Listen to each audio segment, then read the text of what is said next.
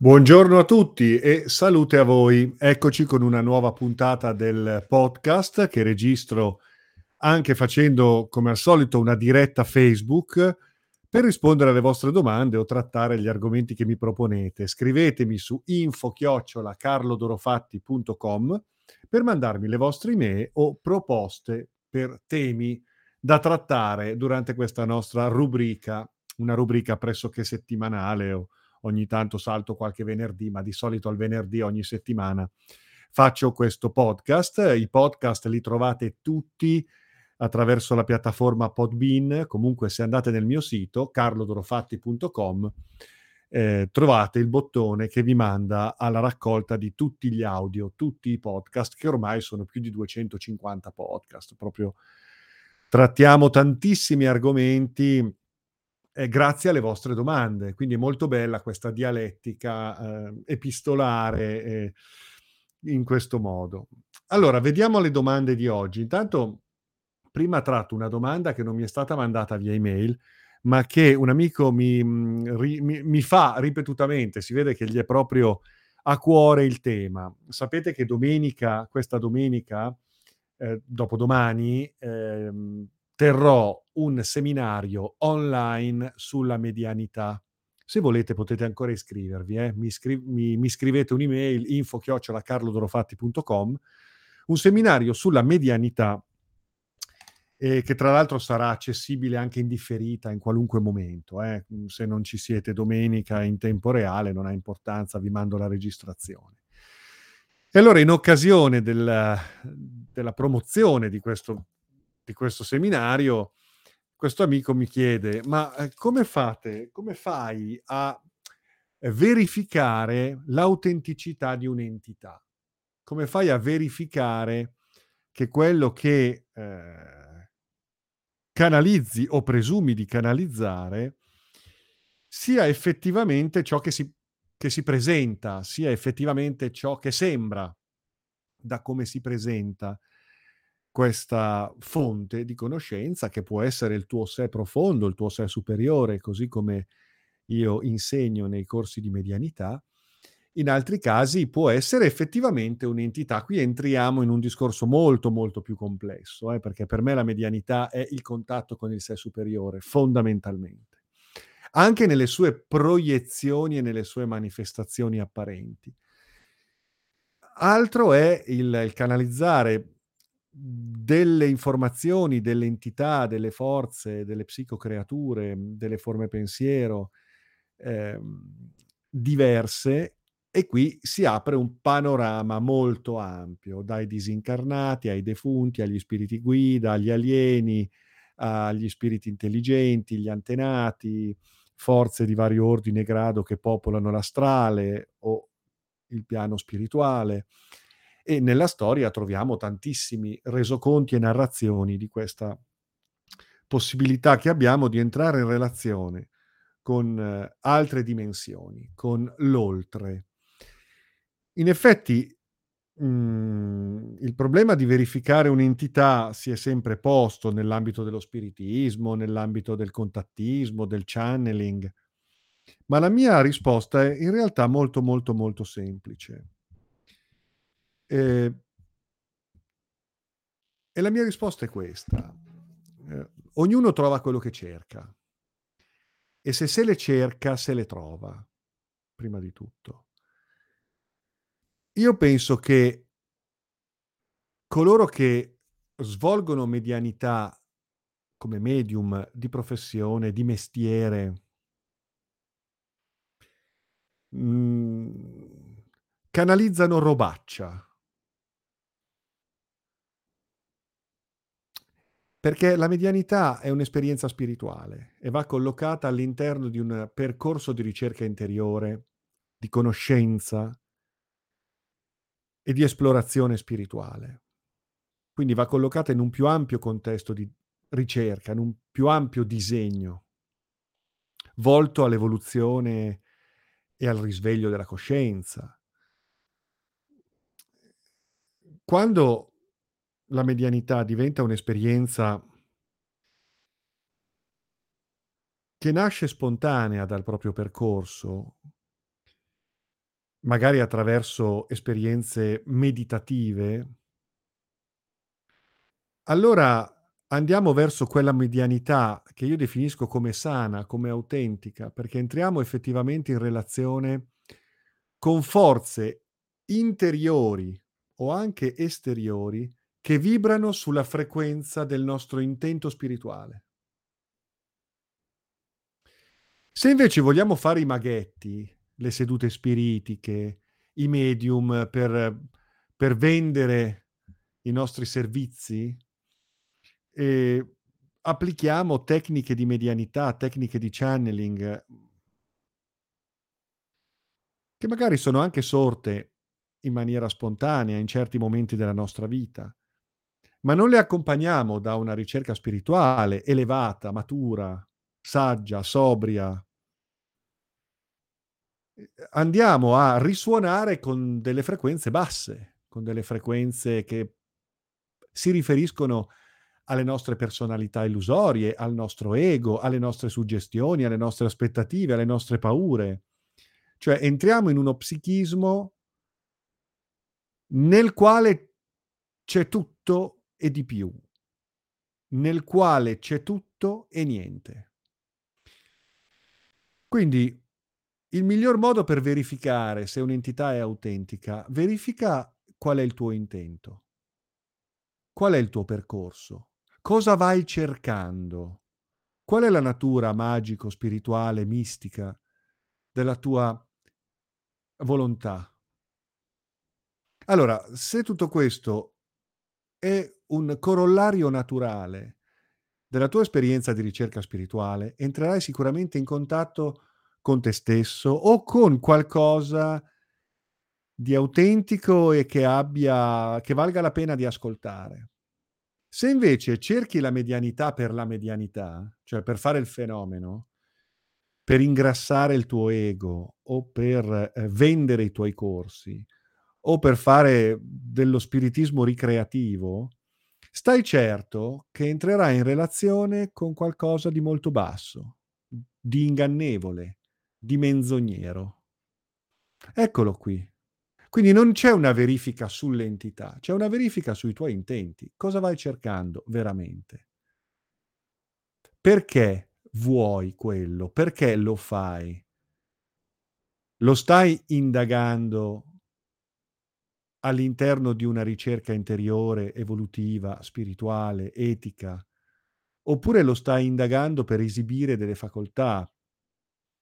Per sensazionalismo, per gioco, per ostentazione, per divertimento? O per questioni di, ehm, denaro. Evocare qualcosa, invocare qualcosa. Eh, ma cosa qual è l'intento retrostante? In proporzione alla qualità spirituale dell'intento retrostante, saprai se ti stai intrufolando in un astrale vago, menzognero, illusorio, predatorio, energeticamente predatorio. E quindi dai semplicemente atto alle tue suggestioni, alle tue paure di di esprimersi e di trovare delle risonanze.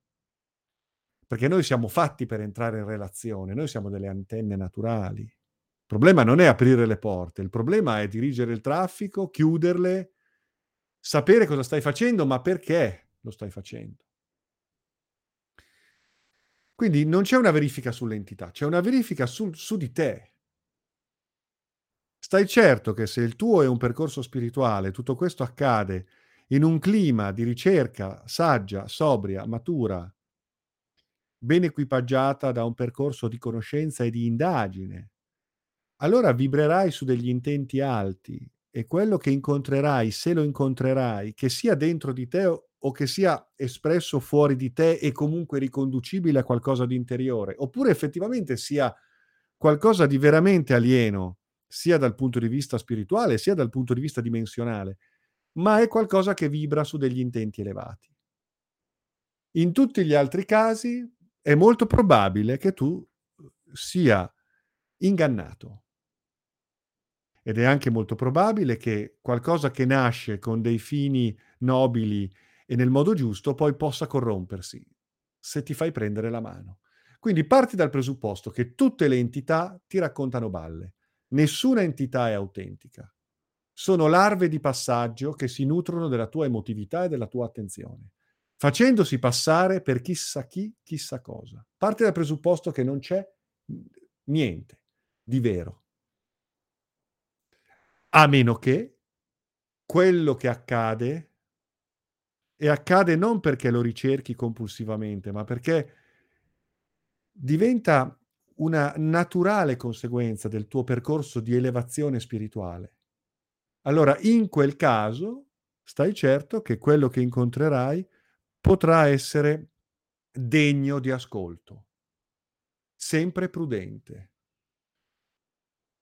Perché non ci sono delle verifiche sulle entità, le domandine, cosa gli fai, i trabocchetti. Le entità sono connesse telepaticamente alla tua stessa struttura psichica, quindi per loro è un gioco da ragazzi raccontarti qualunque cosa.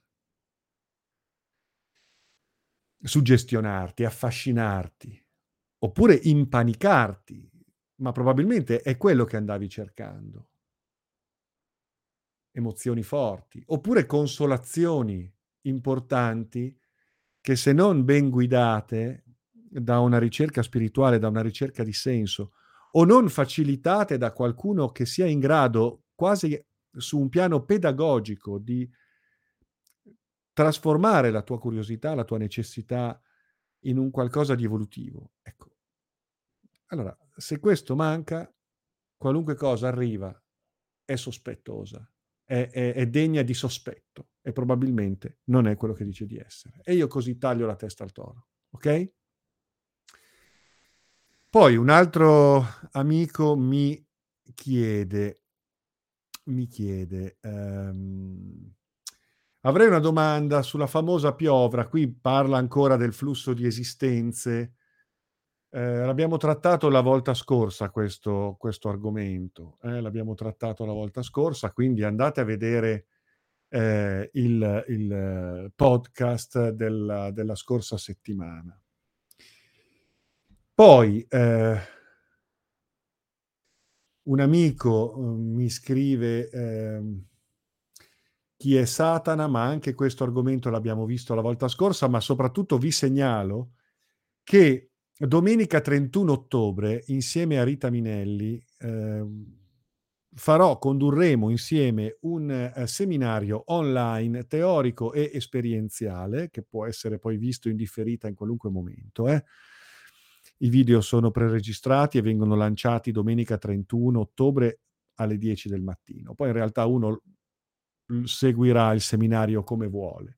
Orari autogestiti, tempi autogestiti, proprio sulla figura di Lucifero, Lilith, il drago, le grandi icone attribuite all'ombra, al male e vedremo poi di eh, compiere una revisione non duale di questi grandi archetipi che poi nella storia, nella storia della religione diventano il male, eh, creando dei ribaltamenti iconografici, simbolici, filosofici, clamorosi, drammatici. Quindi eh, mh, parleremo di Satana, di Lucifero, del maligno, del diavolo, dell'anticristo, di Lilith, del serpente, del drago, cercando di fare un inquadramento storico-antropologico, vedere che cosa è successo, che cosa sono queste figure, cosa sono diventate oggi, che cos'erano prima dell'intervento della demonizzazione religiosa e vedremo di fare un po' di ordine anche sul concetto di ombra e sul concetto di infero e su questi archetipi così importanti, in realtà viatico a dimensioni di luce, ma ehm, per tutta una serie di motivi che anche analizzeremo, non sarà un pippone accademico, eh, però un po' di storia per inquadrare il tema lo, la, dovremo fare, vedremo, vedremo la trasformazione di queste forze che in realtà in antico rappresentavano le grandi icone della dea, del femminino sacro e della luce interiore.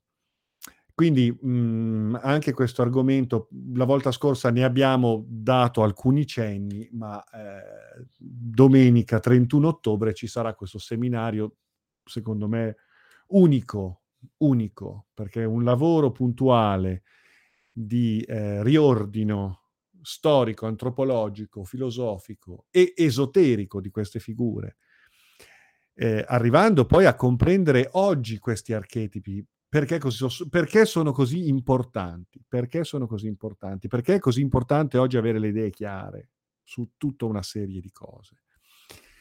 E um, ci saranno anche delle meditazioni guidate proprio per ritrovare anche in noi questo sposalizio interiore tra questi archetipi straordinari. In particolare mi riferisco a Lucifero, Lilith, sullo sfondo del grande antico archetipo del drago. Allora, eh, un'altra amica mi chiede, sono Elisa, un euritmista con cui hai avuto contatti eh, diverso tempo fa. Bene, cara Elisa, ti, ti, saluto. Ecco, tra l'altro qui Luciana mi chiede cosa pensi di Steiner e della teosofia, fantastico. Eh, l- eh, Elisa è una euritmista, quindi l'euritmia è una pratica, è una danza, no? che è stata proprio codificata da Steiner nella, e ancora oggi viene portata avanti nell'ambito della società antroposofica. E cosa pensi di Steiner e della teosofia, cara Luciana? Mandami la domanda, perché ci sono delle cose da dire. E quindi non, non te la posso adesso eh, trattare così come argomento che mi proponi con il, con il commento eh, fammi la domanda e entreremo nel merito un pochino della teosofia, perché bisogna capire quale teosofia, bisogna capire poi mh, la figura di Steiner e cosa viene dopo Steiner e che cos'è oggi Steiner eh, dal punto di vista delle varie ramificazioni, delle varie correnti, delle varie tendenze di pensiero. Quindi, bella domanda, mhmm, le energie arimaniche, luciferiche, su questo ne parleremo durante il seminario del 31 ottobre. E, ehm, e anche su questo fammi pure una domanda, perché con il podcast io sicuramente qualche elemento, qualche indizio, qualche traccia ve la, ve la do molto volentieri. Tenete conto che Steiner era una, un, un ricercatore per certi versi anche molto interessante, io l'ho studiato molto bene, ho tutti i suoi testi, i suoi quaderni, i quaderni delle sue conferenze, su alcune cose dissento, su alcune conclusioni, su alcuni approcci dissento, per esempio un approccio estremamente dualista che eh, non, non, mi vede... Un approccio dualista che poi Steiner stesso non è che cavalcasse così come poi venne cavalcato da chi venne dopo di lui. Quindi io preferisco un approccio alla complessità dinamica non duale, eh, in una visione eh, taoista, direi quasi, del, dell'universo e della realtà. Ne parleremo, quindi fammi la domanda, cara Luciana, mandami l'email e approfondiremo un pochino questi punti. Eh, naturalmente, per dirla però in breve, eh, per me Lucifero è l'eroe portatore di luce niente a che fare con eh, il male, con il maligno, con eh, la visione del, della, della, di, di, quello che poi può essere una visione del satanismo, niente a che fare con quello. E, ehm, così come Ariman semplicemente è una entità mutuata dallo zoroastrismo che rappresentava a sua volta il dio del male, secondo quella concezione dualista che era quella zoroastriana, che poi ha naturalmente informato ampiamente anche eh, le correnti eh, ebraiche, no? per cui il giudaismo poi è molto influenzato da quello che fu lo zoroastrismo nella visione dualista del mondo, del bene e del male e delle varie forze che in questo senso poi eh, si spartiscono il mondo e l'anima dell'uomo. Ecco, io non ho questo tipo di di concezione, una concezione più, eh, più mh, mm, complessa delle dinamiche della realtà. Ne parleremo, così come Mara mi, mi, mi dice, uh, approfondisci anche la, la, la, figura di Abraxas, no? qui entriamo nello gnosticismo, Va bene, cose che potremmo fare senz'altro. Mandatemi l'email. Comunque, tornando all'amica Elisa, un'euritmista, e mi fa questa domanda. Studiando il momento storico di passaggio dalle forme politeistiche a quelle del monoteismo, mm, ci sono alcune cose che per me non sono chiare e credo che tu possa aiutarmi a capire. Vediamo, ci proviamo. Spesso si parla dell'oppressione durata secoli delle forme di paganesimo da parte della Chiesa. Poco invece si parla del periodo precedente, nel quale i primissimi cristiani furono martirizzati per il loro credo. Cosa faceva paura ai pagani? Il culto del Dio unico non era realmente cosa nuova, era la paura dell'incontrollabilità dei fedeli cristiani che non porgevano più sacrifici? Paura religiosa o politica? Oggi che c'è un, in un certo senso una rivalutazione dei culti antichi, in parte anche dell'animismo, dell'incontro profondo con una visione altra della deità e della natura, mi chiedo cosa ci rimane di tutto il percorso fatto. Pensi che il paganesimo antico sacrificasse l'umano inteso come valore? Pensi che il cristianesimo nelle sue prime forme sia stato necessario per portare l'uomo al centro di una visione che ora ha bisogno di cambiare nuovamente punto di vista? Allora, questo è un convegno, è un convegno al quale potrei anche invitare mm, miei carissimi amici che eh, si occupano di storia, di storia delle religioni, di antropologia del sacro. Quindi, eh, quanto tempo ho? Vediamo un po' punto per punto di fissare alcuni elementi comunque fondamentali. Allora, che la cristianità abbia perseguitato i pagani è dato di fatto. Mm? Possiamo immediatamente rifarci all'episodio clamoroso, drammatico, tragico di Ipazia per capire qual era il climax in quel tempo guardate anche il film perché è perfetto mh, mm, dal punto di vista dell'inquadramento storico-culturale. Poi i primissimi cristiani furono martirizzati. Allora, qui abbiamo da una parte sicuramente una eh, lotta di religione, perché non riconoscere la divinità di Cesare è un problema, è un problema di controllo sociale. Poi non dimentichiamo che i primi cristiani, quelli veri, cioè i cristiani che eh, seguivano eh, l'eredità del Cristo attraverso suo fratello Giacomo e coloro anche che eventualmente ereditavano un certo insegnamento attraverso la figura di Maria Maddalena, definita Maria Maddalena, in realtà Maria di Betania, ecco, quei primi cristiani vennero quasi ehm, soppiantati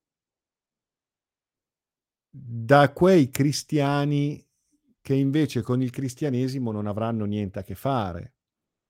Ovvero il, eh, la cristianità che poi verrà letteralmente ricostruita e inventata, ereditando una serie di influssi pagani, tra l'altro, ellenizzata e ecumenizzata da Paolo. Quando noi oggi parliamo di cristianesimo dovremmo parlare di paolismo più che di cristianesimo. Il nostro cristianesimo è il paolismo,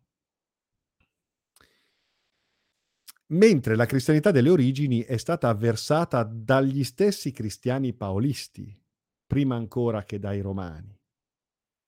Ovviamente i romani avevano la necessità di eh, garantire la tutela della loro autorità in, eh, in Palestina, in Israele, in, in Giudea, in Galilea, eccetera, eccetera. Quindi c'era sicuramente un discorso religioso, ma quando il discorso religioso diventava pericoloso. Quando diventava pericoloso? Quando metteva in discussione l'autorità romana e quando instillava idee di rivolta che poi si traducevano in eh, sommosse armate vere e proprie.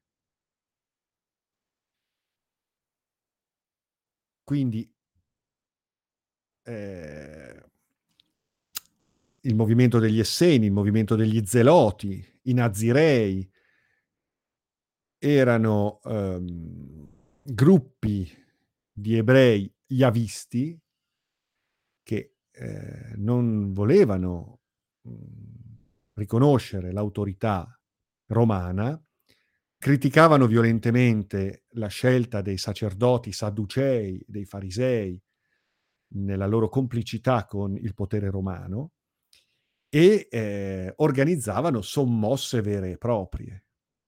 Quindi qui non era un problema del, del, del, perseguitare il cristiano, il problema era il perseguitare quei gruppi di cui Gesù il Cristo stesso era protagonista centrale nel suo rivendicare il trono di Israele, nel suo rivendicare il lignaggio reale della stirpe di Davide. Era quello il problema per i romani. Era quello il problema per i romani. Ed era anche un problema per quegli ebrei che volevano stare tranquilli o che addirittura erano complici dell'autorità romana, eh, perché questi gruppi di ribelli eh, scompigliavano anche la loro tranquillità, la loro quiete, la loro posizione di prestigio, anche se parliamo per esempio dei sacerdoti del, della sinagoga.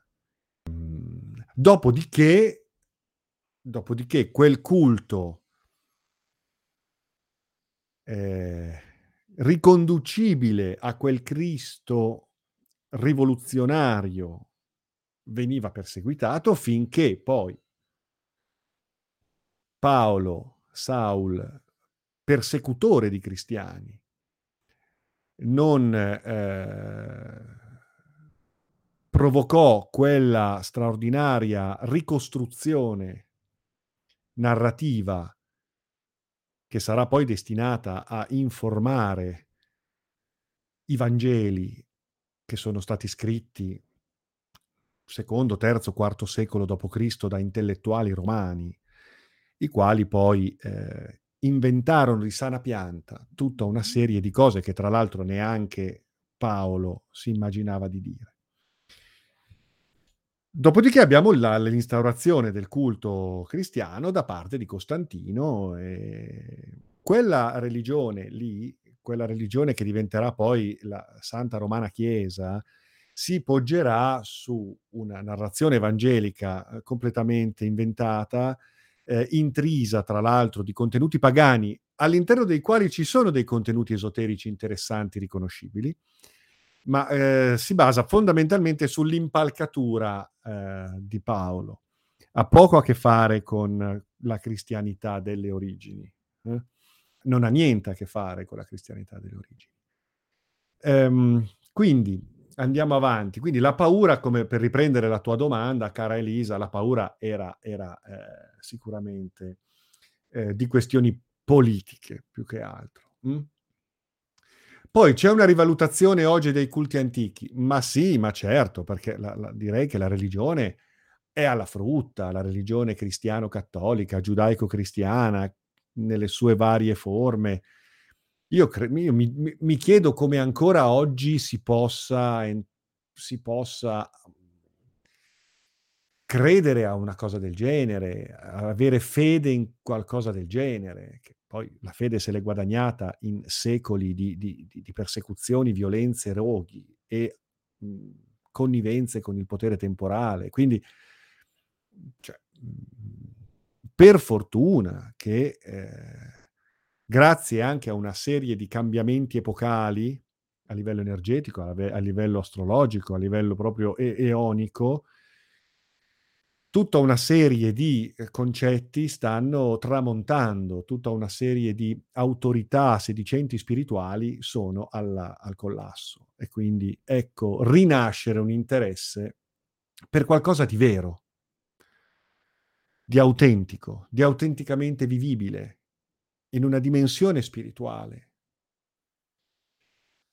E quindi bene, e poi tu dici, vabbè, eh, tutto questo forse do- dobbiamo ringraziare che adesso recuperiamo una serie di valori perché eh, la delusione religiosa ci porta a quello, quindi in fondo la religione ha avuto un, un, un, una funzione. Beh, va bene, cioè ovviamente il male non viene mai per nuocere, eh, senza giustificarlo quindi eh, probabilmente noi avremmo fatto volentieri a meno di duemila anni di menzogne cristiano-cattoliche, eh, che hanno profondamente intriso le nostre cellule di peccato, senso di colpa, senso del sacrificio, eh, mortificazione dell'eros eh, e della donna, di tutto ciò che è la dimensione del femminile, per poi diventare una sorta di religione New Age alla Bergoglio, un docoio coio, perché lì ormai la questione è puramente politica ed economica. Poi il fatto che anche nel paganesimo ci fossero sacrifici umani, beh, certo che c'erano sacrifici umani, soprattutto nei periodi di decadenza. Questa è un'altra storia che sarebbe bello raccontare. Nei momenti di decadenza abbiamo l'uso, l'introdu- l'introduzione nell'uso di sacrifici animali, sacrifici umani, sì, questo è vero. Però è curioso anche ricordare che, per esempio, gli Aztechi in Messico, che facevano sacrifici umani, eh, devastati poi da quello che fu la colonizzazione, Hernán Cortés, i conquistadores, eh, che fecero eh, uno sterminio, no? una pulizia etnica, no? eh, però quelle aree del Messico non faticarono a eh, assimilare la predicazione cristiana, perché nel, nel Cristo crocefisso e sanguinante rivedevano i loro usi cultuali sacrificali, perché vedevano nel cristianesimo l'apoteosi del culto del sacrificio umano, dove addirittura il Dio sacrifica suo figlio per la salvezza dell'umanità, quindi per ingraziare se stesso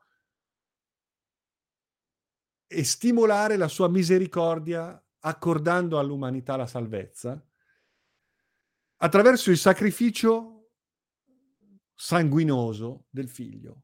Per cui in realtà il, il, il cristianesimo è una religione di sacrificio e ce lo ricorda proprio il crocefisso, non la croce. La croce è un simbolo anche più antico, anche molto più interessante da considerare, ma il crocefisso è un trofeo di guerra che portano nelle processioni questi pagliacci. È un trofeo di guerra a ricordo del sacrificio e se si è, e se si è sacrificato lui, devi essere disposto anche tu a sacrificarti. Ecco, il culto del martirio, il culto del sacrificio come viatico neanche a un risveglio di coscienza, ma a una redenzione da un peccato a sua volta inventato, del quale tutti siamo macchiati alla nascita. Quindi eh, diciamo che se parliamo di sacrifici umani, mh, mm, parliamone di come il, mh, mhmm, il monoteismo, il, il, il, cristianesimo sia in effetti la, la, l'apice di questa idea sacrificale. Hm? E poi ci sarebbe tanto da dire, tantissimo da dire, ok? Quindi qui mi, mi fermo e do spazio ad altre domande, ma penso di, darti, averti dato qualche elemento. Sulla questione Gesù, io vi invito allora, mhmm, io molte volte critico alcuni divulgatori e non faccio nomi, ma spesso mi capite. Altre volte, e spero la maggior parte delle volte, invece, eh, eh, va la mia stima e la mia gratitudine a tanti altri divulgatori, forse meno noti, che io ritengo eccel eccelsi, eccelsi, bravissimi, dei ricercatori seri, competenti, intellettualmente onesti, come ad esempio David Donnini. Leggete di David Donnini i libri che hanno a che fare con ehm con la figura del Cristo, il Cristo e la Maddalena, ehm, i i Vangeli, ehm, Gamala. Ci sono dei testi molto belli che vi permetteranno di approfondire un pochino alcuni aspetti storici nei loro tentativi di ricostruzione e che vi daranno grande, grande ispirazione, grande gusto. Okay. Ehm, ancora una domanda, il l'amico Robe poi le altre domande le vedremo in un secondo momento ovviamente, eh, le altre domande le vedremo in un secondo momento e vi ringrazio della vostra della vostra pazienza, okay? Allora, l'amico Roberto mi dice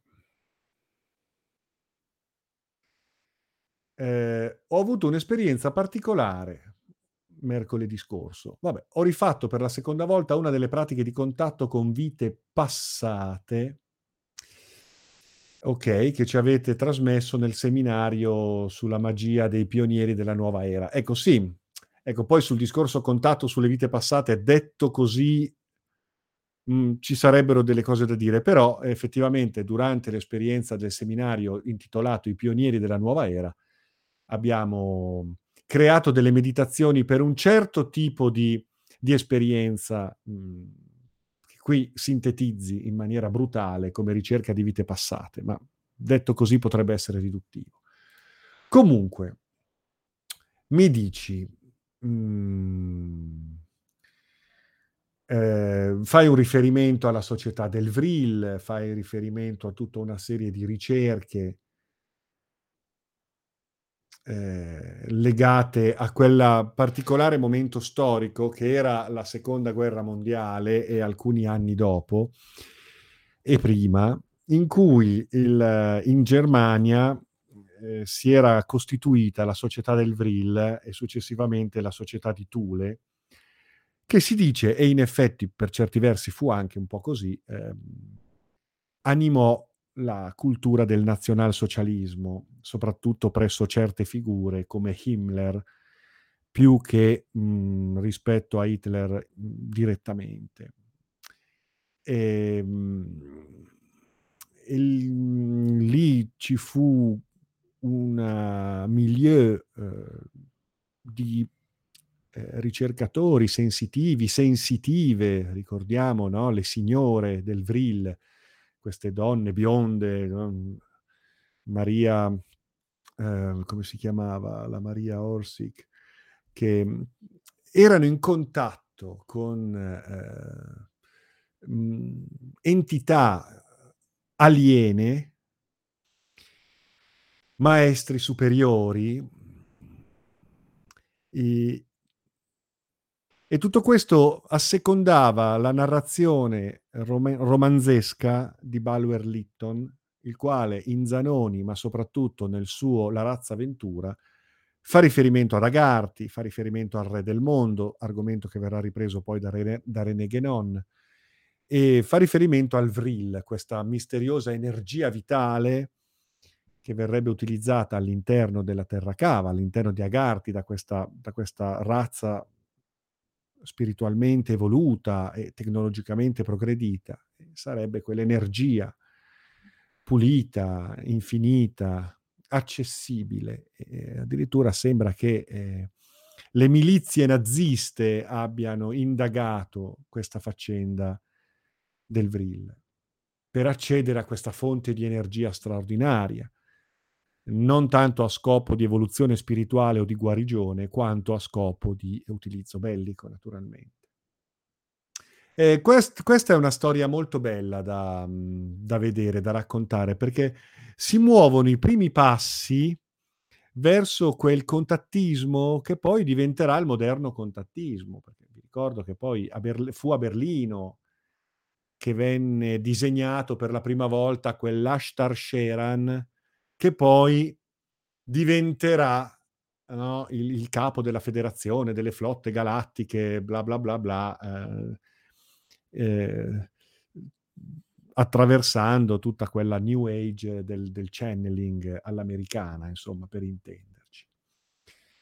Ehm, c'è qualcosa di reale, c'è qualcosa di vero? Mhmm, forse sì, forse no. Teniamo conto che c'era anche il tentativo di legittimare la superiorità spirituale del nazis del nazismo e della razza ariana, oltre che la la la la superiorità fisica e intellettuale, anche spirituale. Quindi molti erano i tentativi di ricondurre ad antichi misteri ciò che informava l'impeto e l'animo del della dittatura nazionalsocialista. Qui poi entreremo nei deliri, ovviamente, di Hitler e e e di quello che fu quella faccenda, sulla quale anche lì ci sarebbero delle cose da dire, eh, sul piano storico, però soprassediamo. Quindi, ehm, questo è un po' il discorso. Quale Mhmm, diciamo che, ehm, c'è anche chi dice: "Eh, vedi allora se Hitler era in contatto o contattato da questi alieni, ecco vedi che gli alieni sono cattivi, perché, eh, Hitler è cattivo e allora incontrava e complottava con questi alieni attraverso medium, attraverso lui stesso si racconta di questi incontri con con questi alieni. Ehm, e da lì, ecco, vedi che sono cattivi. Ecco, mhmm, qui entriamo nel delirio sul delirio, secondo me, okay, quindi lasciamo stare che c'è un retroterra esoterico nell'ideologia nazista. Leggete i libri di Giorgio Galli, meravigliosi, Hitler e il nazismo magico, ehm, I maghi e la storia o Politichia Politica e magia, adesso non mi ricordo, i testi di Giorgio Galli, di Mauro Pasi, sono testi che vi potranno aiutare ad entrare un po' nel merito di quello che fu quel momento storico così particolare, che comunque si incastonava in una temperie di rinascenza magica, perché erano comunque gli anni in cui c'erano viventi tutta una serie di personaggi. Da da da da Crowley a Gurdjieff a a Krishnamurti a Steiner, cioè voglio dire, non era un momentino così, era un momento molto fertile di di di stimoli, ehm, per una risveglio mhmm, magico, spirituale, ehm, neopaganeggiante e già addirittura, se pensiamo a Crowley, neo-sciamaneggiante, perché poi con la new age tutte queste cose prenderanno una certa forma, purtroppo ahimè anche con derive commerciali, che andranno poi a svuotare di contenuti reali determinate narrazioni. Allora io mi fermerei qua, perché abbiamo fatto già una prima parte prima, ehm, con una diretta Facebook precedente e una seconda diretta Facebook adesso, abbiamo fatto ampiamente il nostro il nostro servizio. Io vi ringrazio per le vostre domande, ci sono ancora numerose domande in coda, portate pazienza. Io probabilmente venerdì prossimo posso fare il podcast, quindi me lo segno e analizzerò le domande, prenderò in considerazione le altre domande che sono in coda lavori. Continuate tuttavia a scrivermi, vi ringrazio e spero di darvi anche in modo così vago, ehm, necessariamente in una tre quarti d'ora di chiacchierata, qualche elemento di riflessione che possa essere utile alla vostra ricerca. Grazie a tutti, salute a voi.